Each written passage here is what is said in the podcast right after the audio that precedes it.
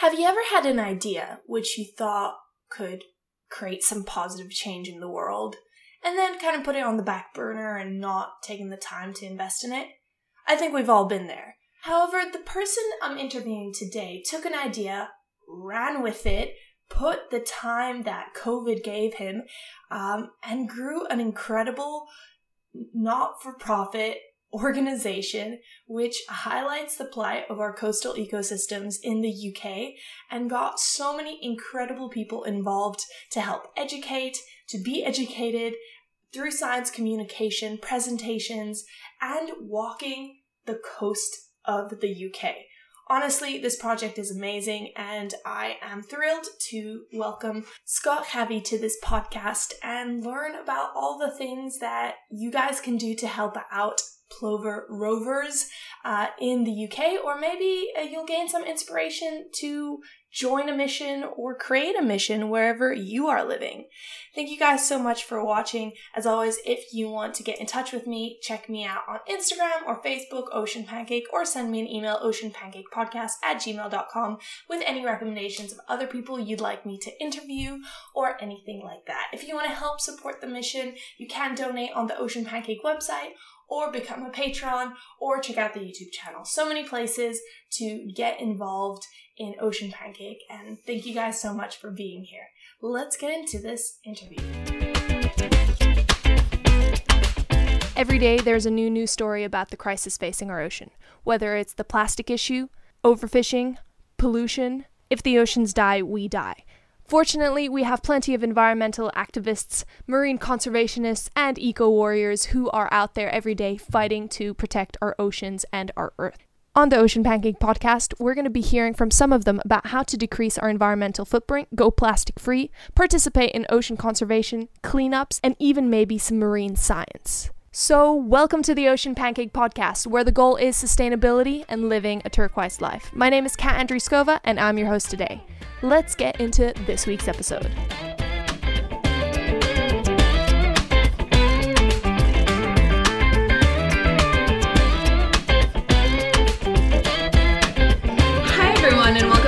Episode of Ocean Pancake Podcast. Today I'm here with Scott Chavy, uh, director of the Plover Rovers and ex punk rocker. Did I say your name correctly? I feel like I might have said that wrong. no, you, said it correctly. It's wonderful. I'm so excited to have you here and that we finally um, had the time to catch up. I know it's been a long time coming. it's been a couple of months, I think, hasn't it? It's been yeah. in the making. Yeah, yeah, really happy to be here today. Well, um, let's dive right into it, and please tell us a little bit about yourself and how you came into this like journey of uh, protecting our marine life.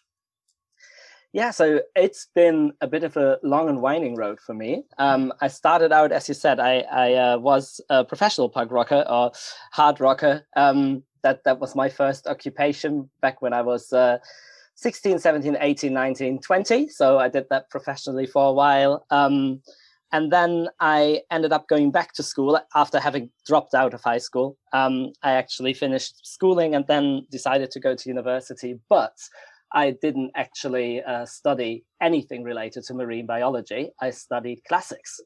Um, so, uh, because I love ancient history and Latin, and then I worked as a teacher for quite a long time. Um, and then, as so many teachers uh, will, probably many, many teachers will um, feel with me there. I just had a complete burnout at some point and just felt like I had to stop um, and I had to reconsider what I was doing with my life. Uh, and I took um, a bit over a year out and just really went into nature. Um, and basically, the this whole hiking thing that that is important for the plover rovers as well, um, and that we'll talk about later. That's that's kind of when that started because that was my therapy. Mm-hmm. I just went hiking, and I went hiking by the coast a lot. I went down um, to Catalonia uh, so I lived near Barcelona um, oh, at that time. Yeah, and uh, I just just loved the the nature down there, and I just immersed myself really in nature, and I felt um, firsthand the just the healing powers that it has. Uh, and after that time, I, I kind of I knew that I wanted to do something where I can do something for nature, and I'd always been uh, a nature activist ever since I was eight years old. I think I, I joined Greenpeace when I was eight, so I'm an uh, I'm like an 80s child, so was I mean the 80s were already quite grim. Um, looking at, at things like Chernobyl and the oil um, spills and everything. So that's kind of what what my imprint is. And uh, I was always very very passionate about nature and and animal rights. Um, but I had kind of put it. It was always a private thing, and then I thought, well, why shouldn't I make this actually into into my work and really dedicate my life to this even more? Um, so I went back to uni I did uh, an undergrad in sustainability and environmental sciences, and then I had one one single module on marine life during that undergrad, and I was like, "That's it." Um, because the sea, when I was back in Catalonia, the sea had also been had just been su- such a, a healing power, and um, I just decided, okay, I'm going to do a master in marine environmental protection, and uh, did the master. Went um, from from sunny uh, Catalonia, I went up to Wales, um, North Wales. That was a bit of a, a shock. Uh, did my master in marine environmental protection there at Bangor, which was wonderful. Um, and then after that, I pretty much straight away found a job as a marine biologist working uh, a, a, typical lab job as a benthic taxonomist. So I was looking at polychaetes mainly, um, uh, which was great but at the same time i was kind of like uh, this is really interesting but what i really want to do is reach out to people and get people mm-hmm. excited about about uh, ocean conservation so when um, covid came along and i was furloughed because obviously we couldn't take our our samples home yeah. and, and sieve them in the bathtub um, I uh, I had 100% of my my time because um, it had been a full time job. So I was like, okay, uh, I had this idea of setting up a charity and basing basing it all on basically members of the marine community hiking along the coast and bringing their knowledge firsthand into coastal communities, because uh, the way what well in in the UK very often um, a lot of coastal communities are quite deprived and. Mm-hmm there's sort of a, a, disconnect between the coastal population and really coastal science.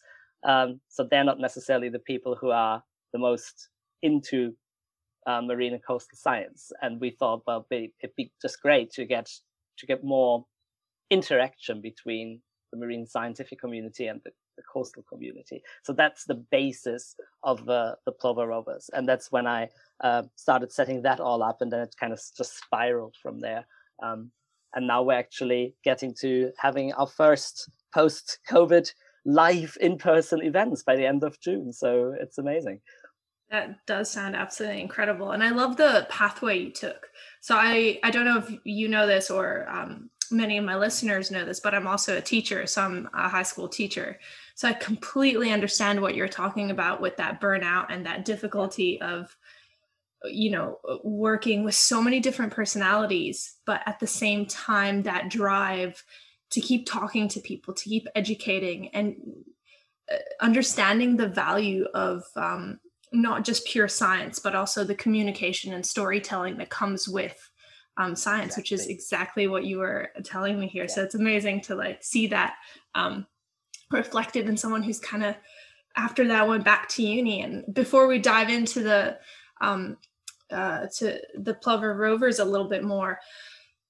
So many people that listen to this podcast always ask me like how do you get into marine conservation and how, how do you get involved in that? And you know you said you went to university to study it a bit later in life. How did you find that process? Was it not daunting to kind of restart as per se your career or being a mature age student um i Mm, not for me, not really. Um, I just jumped into it, and I was really quite unconcerned about uh, about anything. I yeah. was just, uh, but it's also because I think because I talked to a lot of other mature students, and some of them became my friends, and we talked about these issues of like what does it feel like to, especially, yeah.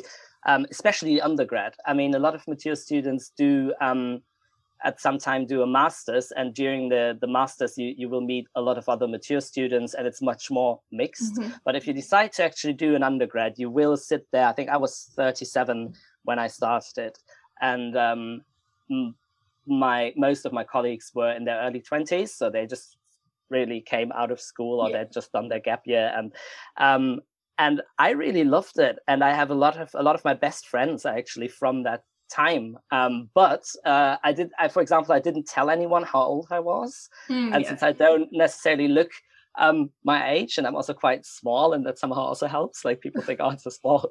it's, it's the punk small lad. rocker in you, you know. Yeah, You're yeah, still exactly. very, very young at heart. yes, exactly. So, uh, so I never made it an issue, um, and that really helped, I think, because they kind of took me more as a peer. Um, Mhm. and uh, and then someone when I was already friends with them, I basically told them like, by the way, what do you think of how old I am? And then, uh, so now they know.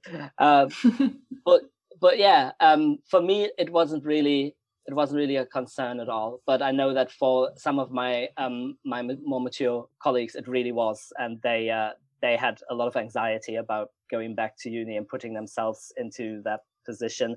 I think I was also just really lucky because both in my undergrad and in my masters, I had amazing um, professors Mhm. um, who were very sort of flat hierarchy communication dialogue type people because i think what's difficult especially if you come from being a teacher is to go back into being taught. And then i could imagine if you have this kind of really top down um approach people you're probably going to be like what are you doing? Like i don't you know i'm i'm not some some 18 year old student i'm like a grown up Yeah. person we can talk on one level but i was really lucky in that respect because everyone was just really um yeah very it was very much like between grown-ups it wasn't that sort of Yeah. feeling of oh, I'm, I'm back sitting at school and Yeah. getting graded and uh, yeah But just shows as well if, if you're passionate about what you're going to study and if you're certain about it. You talked a little bit about your education and how you got back into it. And now, please do tell me more about uh, the Plover Rovers because I think it's such a great idea. And I just love to hear, you know, where did this idea come from? And yeah, what, what are you doing with it now? so the idea started um january 2020 i went to a conference um which was like uh just a general um marine science conference um actually uh the first conference really i ever went to um because it sounded so interesting and i was like ah you know conference conference fees are always a thing but i was kind of like i'm for this one time i'm actually going to do it i'm going to go there i'm going to pay for it i'm going to see what it's like and uh I heard an amazing presentation by an amazing lady called Amy Pryor, who's um, working for the uh, Thames Estuary Partnership. So, and she was she's very involved in outreach and um, ocean literacy stuff. And she was just talking, um, was talking about coastal communities and about some of the problems they're facing, and about that it was going to be the year of the English coast in 2021, which it now isn't because of COVID, but um, it was going to be. So they were going to have a, a lot of um, activities around coastal communities. And she was also talking about how the English coast path was going to be completed, which it also isn't because of COVID. But um, in theory, you you would have been able to actually, for the first time, really walk the entirety of the English coast. Um, at the moment, you can walk most of it, but there's still some some bits that aren't accessible. Um, and I just felt really inspired and I thought, oh, this is so great, like reaching out to communities, hiking along the entire English coast. Wouldn't it be great if marine scientists would be hiking the coast and would be dropping into coastal communities and talking to people there?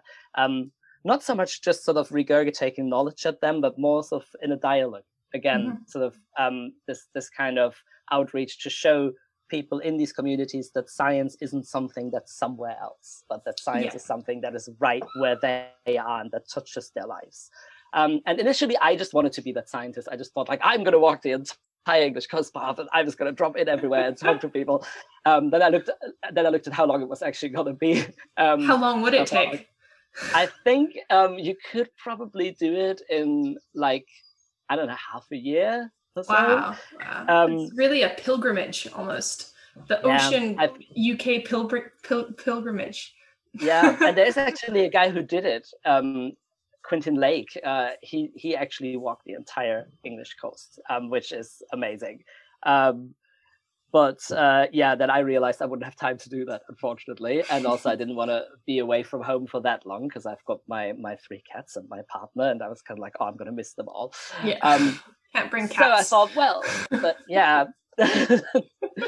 so I thought, okay, but it's still a nice idea. And then my partner actually had the idea, and he he said, like, well, you should just team up with some other people and like do it as a team. And I was like, hmm, yeah, I could imagine doing that.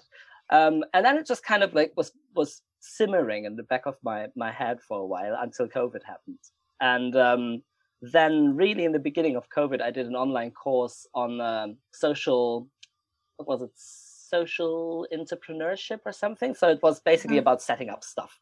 And, um, and I thought, oh, I haven't set up stuff in a while. Um, that'd be cool if I if I just set up like a kind of social thing around that. And um, and that's that was it really then then i just started it then i just thought like okay i'm going to set up a i'm going to do like a charity um, i'm going to reach out to lots of people and ask them if they want to volunteer for it um, i'm going to uh, yeah and it just kind of like it was really like a work in progress. I just started doing it because that's a bit like what i i think that's something that's a leftover from my from my rock days that it's just kind of like you just start doing things and you just kind of set stuff up and then you you tweak it as you go along. So i'm not i think a lot of the time things don't happen because people overthink it in the beginning and then they get so scared by how huge it's going to be that they're like ah, i don't think i'm going to be able to do it and if i'm looking at what i'm doing now it's massive.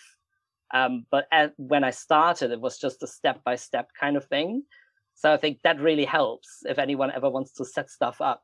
Uh, I mean, you, you need to do some sort of preliminary thinking, but then um, just start do, going the first step and uh, and and take it from there. So then I just started reaching out um, to the marine community as far as um, putting a couple of ads for for volunteers up, and we're completely volunteer run. So it's it's there is no money involved, which in a way is the beauty of it. Um, mm.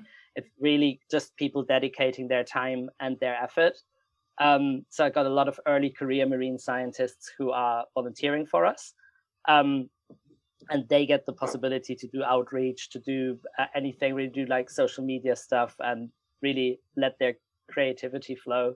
Um, and then we've got just members of the scientific community who most of them are um, lecturers, uni lecturers or PhD students. Um, some of them also are working scientists for some government organization or whatever, and, and they're the ones who we get to do the talks. Mm-hmm. And then we've got five amazing long distance walkers who are actually doing the long distance walking and who will cover the entirety of the English coast. And they are um, on their way. They're basically they're doing sort of what what the very very original idea was. So they are also young um, ecologists or marine scientists, and they actually um, talk to everyone they meet on the way, everyone who will listen. Um, they drop into primary schools, uh, scout groups, um, just random people they meet, uh, and talk about the coast and about what they what they see in it, while they're pa- why they are passionate about it, why it needs to be protected. So they're kind of spreading the word on that very um, one-on-one personal level. So yeah, and uh, we did a lot of of online stuff um, of course, with with COVID. So we um, offered everything we offer is always free for everyone, and we put everything out there for everyone to access, which is like one of the main things because we just want to be really, really accessible. Um, so we put out a lot of webinars covering all sorts of stuff. Uh, some were really sort of biological, marine, like benthic taxonomy, uh, stuff like that, seabirds, whatever. Um, and then other stuff was uh, art and science communication, mm-hmm. um, where I was having a, a, chat with an artist about about what art can do for science communication, or there was stuff like transformative change, diversity in marine science. So we did a lot of that sort of social, uh, more social stuff as well. And now from the end of June, when when lockdown restrictions are really lifted, hopefully, fingers crossed, um, we're going to actually have the the real in person stuff where we're going to have our scientific talkers uh, on all sorts of different. I think by now we have around 20 events planned all around the English coast just for this summer. So yeah, um, really, really looking forward to that. It's going to be super exciting. It's absolutely incredible to see how far you have come just in the year and a half and how you've really used COVID as kind of, you know, this chance to like, okay, well, I you know i'm not doing other work so i'm going to put my heart and soul into this and i've just been um, looking through your website now again and i'm so impressed i was just looking at your team and i can't even count the amount of amazing volunteers you have there and the diversity in there and just oh, it's beautiful um, to yeah. see how many people um, are you know giving their time to to this which is so good to see considering you know it's what i'm all about marine conservation and sustainability. And you found this very interesting perspective. I've never heard of it like walking around the coast and then just giving talks and just spreading the knowledge that way. Like it's almost like uh, i don't know how to put it like historic or you know like how yeah. how information used to be spread yes it's i think it's very very basic. It's like mm-hmm. and i think that's what's so attractive about it. It's a super basic idea. It's, there's nothing fancy about it. Yeah exactly. Um and and so many people have told me like i can't believe this has never been done. Um but apparently it has never been done. So it's uh yeah not not with that idea of really uh stringing it all together. And we have this this map on our uh, on our website as well where um we just keep adding it's just a, a my maps google thing everything like like i said everything's like free and uh, um and we're putting so our long distance walkers they're also writing blog posts and everything um, mm-hmm. and so we're putting their blog posts up on that map we're putting um, our events up on that map we're going to put the supporting material that the scientists provide for us up on that map so that even people who are not in coastal communities they can basically go on a virtual hike and just click stuff on and there's lots of information on different coastal communities on there as well. And they can just take a virtual hike all along the, the english coast so that it's accessible for people as well who who aren't actually there. So yeah it's it's really also this idea of opening up the uh the coast to people who don't have access to it so they can and are most of the well. people, you know, who are volunteering? You, you said they were early career um, scientists or or mm-hmm. students. Mm-hmm. Still, are they all based in the UK, or are you finding interest overseas as well? Most of them are based in the UK, but um, that's just kind of happened. So we've had a couple of overseas volunteers. Um, I think we had someone from the Philippines at some point. We have um, someone from the US um, who actually by now though lives in the UK because she married uh, an English person. So, but not because of the Plover Rovers. that was already in the making. okay, so you but can't take responsibility of, for that one. no, no. Um, but uh, she did a lot of her work from the um, from the United States. Actually, in the beginning, um, we had someone in um, Belgium. So yeah, a couple of overseas uh, volunteers, but a lot of them are actually based in the UK. Episode is brought to you by you guys. Thank you so much to everyone who is a patron and who supports me on Patreon or through donations directly to Ocean Pancake. It means the world to be able to take time and create this content for you guys and interview amazing people and yeah, just be part of this incredible community. And thank you so much for taking the time to listen to this or give it a thumbs up or review it on any Spotify, iTunes, all that kind of stuff. Really appreciate um, all the love I've been getting about this podcast. And hopefully, we'll be able to create more podcasts in the future. And yeah, thank you so much. Uh, let's get back to the episode. That's very cool. And so you're doing these these walks and the talks, and now I'm just looking at your events.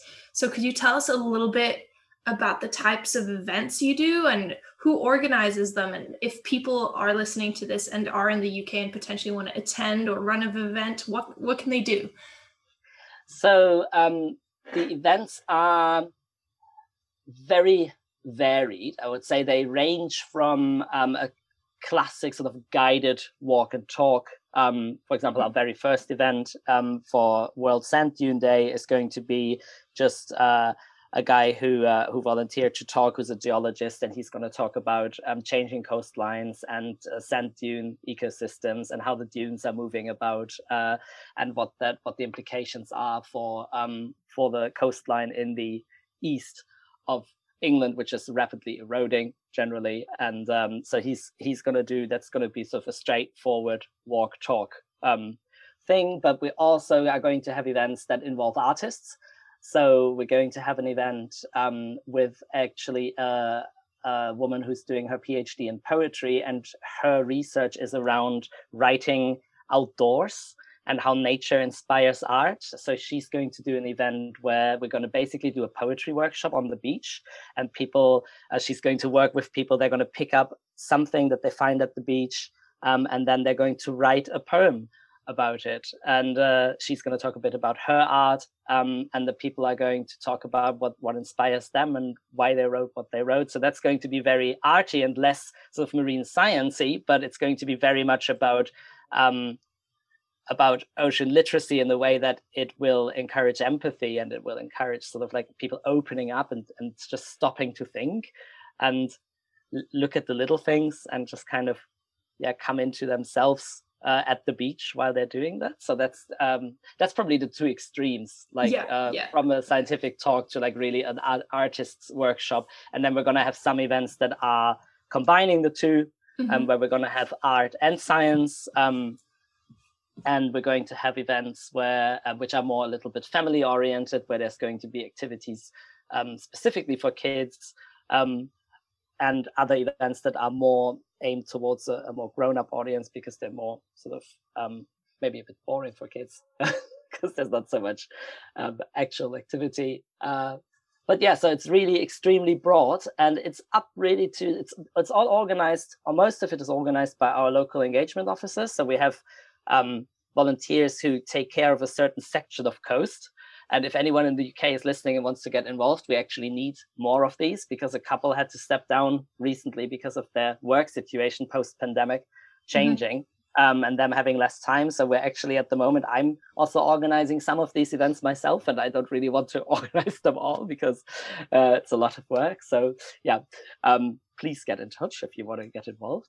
Um, and these these local engagement officers really like all our volunteers. Um, have a lot of uh, creative freedom when it comes to the events because it's a, a lot about um, they they looked at their section of coast and they basically just tried to figure out what kind of potential partners um, do we have in this section of coast are there any active artists are there mm-hmm. any other conservation groups that would like to get involved that do beach cleans or something is there a larger um, conservation body like a wildlife trust or something that that are active there that want to get involved. And then they just kind of reached out to these different partners um, and tried to just think up conjure up um, possible uh, events with them um, and we didn't give them any kind of guidance as far as it has to include a scientific talk mm-hmm. or it mm-hmm. has to include uh, something artistic or it has to so they were really very free to work with whatever there was and also to work with whatever inspired them because we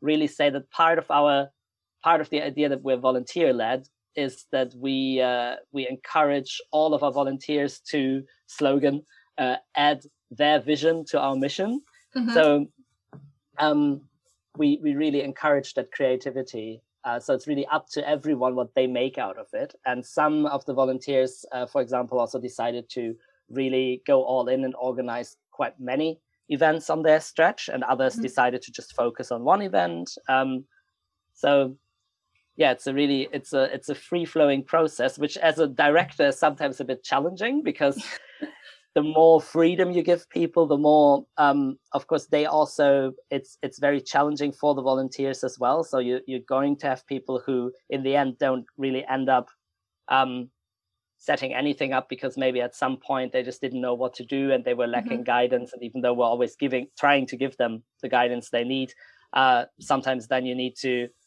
Uh, it's it's sometimes easier if you had a more rigid structure and uh, but but we really want to encourage that. And again, I think that's that's my sort of uh, punk rock background that I just don't like giving too much. Um, yeah, I just I just don't really want to fence people's creative. Yeah, I understand. I understand right? what like, you mean. Definitely, because yeah. in the past, I've I've um, been on the opposite side where I've you know uh, participated in like charities where it's very rigid and it's very strict and there's yeah. documentation you have to sign and you can only do xyz you can only do this this this and you're in this little box and i ended up freezing up and just not doing anything because i think i have that free spirit kind of like you where yeah.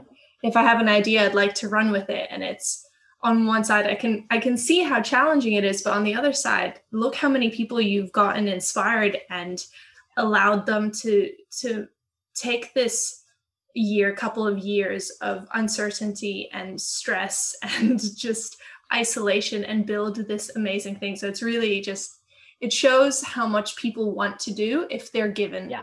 um, the opportunity. And you you were just there like, hello, let's yeah, do this. Exactly like yeah, it's just everyone just come and do something. And that's been the most rewarding, I think, of the whole experience mm-hmm. for me, is just to see how many people care yeah. and and how much they're prepared to to give so much of themselves to to something like that and like i said earlier in a way it's beautiful that there's no no money involved in it because it kind of takes that out completely and it's really just everyone being passionate about what they're doing and uh, as much as i would like to pay them for for the work that they're doing mm-hmm. and i think that that's of course a big issue in marine conservation that there's too much expectation oh, yes. that people do everything for free which is not cool at all but but there is a beauty to volunteering of course on the um as far as yeah just on that really just on that personal side of meeting all these amazing people who are willing to put in so much um that that's been just beautiful also through the pandemic when I was interviewing. I mean, I interviewed every single volunteer on mm-hmm. Zoom. Um, and so I've, I've met just all these people and it was just amazing. I'm, I mean, uh, it gave me so much positive energy. So that for me, this whole COVID year has actually been really wonderful. I've met yeah. wonderful people. I've been doing a, a great project, um, and uh, it's really kept me sane. Uh, so, no, that's yeah. You guys would have also had the actual lockdowns and you know when you were stuck inside. We were very lucky to not have that but also um, we definitely couldn't walk around all of australia. I think that might take more than a year yeah. to do some sort of coastal walk. We might also die in the heat out here. Um, yep. so not quite the same um, you know uh, starting point could work down under but um, I, I absolutely love the idea and i just think it's i think it's genius. In terms of um, the actual walks along the way you mentioned that you have these long distance walkers who are writing blogs. Um, is there anything that these scientists or students do along the way apart from you know just take in nature and then kind of um, raise awareness of uh, plover rovers? Do they like do any citizen science. I gather data of, um, I don't know, wildlife sightings or anything like that. So we're trying to, we were thinking, we originally we wanted to do something like that. So the mm-hmm. original mm-hmm. idea was we wanted to do um, a litter survey and we were hoping to find uh, some maybe litter hotspots that uh, um, people aren't aware of yet because they're in some uh, region that normally people wouldn't be walking past if they weren't doing a long distance trek. Yeah. Um, that has actually been unexpectedly difficult because mm-hmm. of the um, because the Marine Conservation Society, who are basically the ones who have a really great litter data collecting protocol that um, we wanted to use so that the data is actually comparable and useful, mm-hmm. um, they have very strict rules about how the actual cleans have to be done so that they're comparable. Um, mm-hmm. And that's not something that one person could do just on a walk. So we kind of yeah. had to.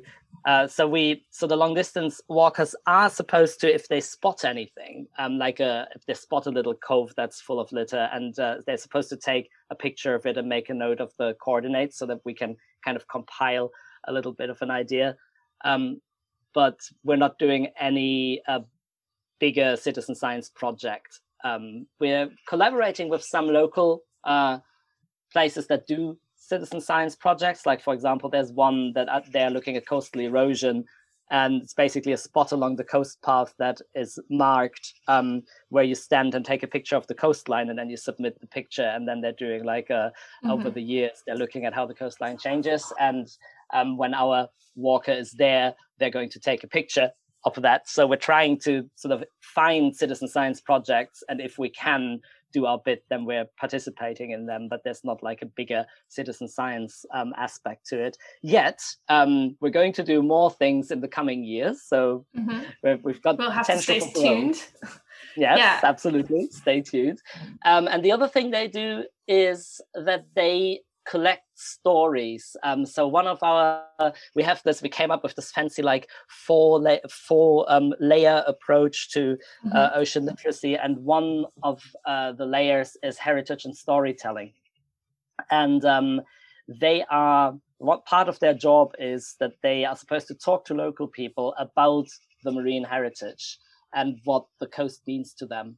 Yeah. Um, and we're hoping to collate these uh, stories, um, collect them on our map, and paint a picture of the incredibly diverse uh, marine heritage of the English coast, going from um, industrial of heavy industry, steel and coal industry in the north, down to um, the the little fishing villages down in the south, uh, the, to the huge container uh, container ports in the uh, southeast, and sort of paint this this picture of uh, of coastal diversity, even in a small country like this, um, because a lot of it is quite, even though it's a it's a little island and i'm always i mean i'm not originally from um, the uk so i always marvel at how disconnected people can be from such a small place where you think yeah. like you can literally like you can you can drive anywhere in a day um, but still there's so much like if you live in the uh, in the southwest you will have no clue about what's going on in the northeast because it's like another country so we want to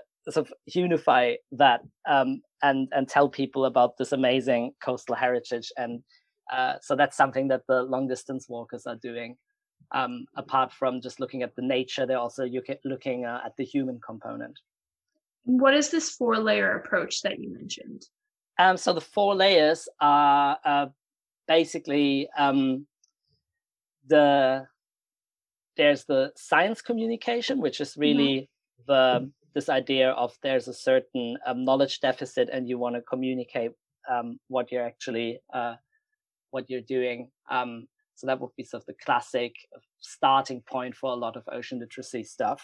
Um, then uh, there is the um, a layer of art and emotion, which is this this idea of using art-based methods to really uh, open up people and encourage empathy and just reach a different layer of of knowing in people um, yeah. and that's something that that I'm as an as a musician I'm really interested in, and this is also what eventually when I have time for it I would like to do my PhD in uh, art arts based research for sustainability sciences because it's like it's big in social sciences and psychology, but it's not so big yet in uh, natural sciences and sustainability. But it's like it's coming. Um, so that's of the, this art and emotion bit. Um, then there's the heritage and storytelling, which is um, like the human dimension mm-hmm. of uh, of it, where, which we think is really important because um, we just think that if it's too much only focuses on the natural world. Sometimes the humans that aren't so far yet the, or like the humans that are very urbanized and very focused on human things not like us. I mean we already we're already focused on nature and we connect easily to nature and we don't really like we we can we have maybe like a direct uh, connection initially to nature but there's a lot of people who need who need a human dimension in order to mm-hmm. then connect to nature. So that's the idea of the heritage. And uh, uh, the fourth level is activism. Um, because uh, we looked at a lot of definitions of ocean literacy and in the newer definitions there's a lot of emphasis on that there can't be ocean literacy with separated from ocean activism. Um, so it's not that pure idea of people need knowledge, but you also need to prevent them with, um, to to provide them with uh, uh, pathways to to activism, so that they don't uh, just kind of freeze in. Oh God, now I know all these. All, yeah. Now I know about all the problems. What's next? what's next exactly? So we collaborate with uh, local organizations so that people locally um, can then get engaged uh, for example, if if they go to one of our talks or one of our arts um, events, we will uh, either try to have a local um, conservation organization at the event um, and maybe also do a beach clean mm-hmm. or whatever they're doing and present the work that they're doing locally so that people can then be like, oh, that's great. I'm actually going to sign up for that. So we're hoping to create new volunteers basically for local organizations.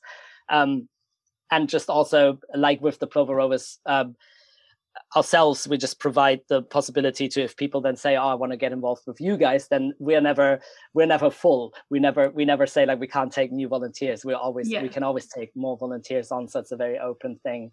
Um, so yeah that's the activism. So it's uh, science communication art and emotion activism and heritage and storytelling are the four layers that we're that we're covering. That's that's really amazing because they're on one hand they're so obvious and crucial but on the other mm-hmm. hand I, have just not seen it laid out quite in that way yet. And it's really um, i think it's really powerful. Uh, and yeah just wow. Uh, before we kind of start wrapping up i do want to ask you about the the plover. So why the plover rovers?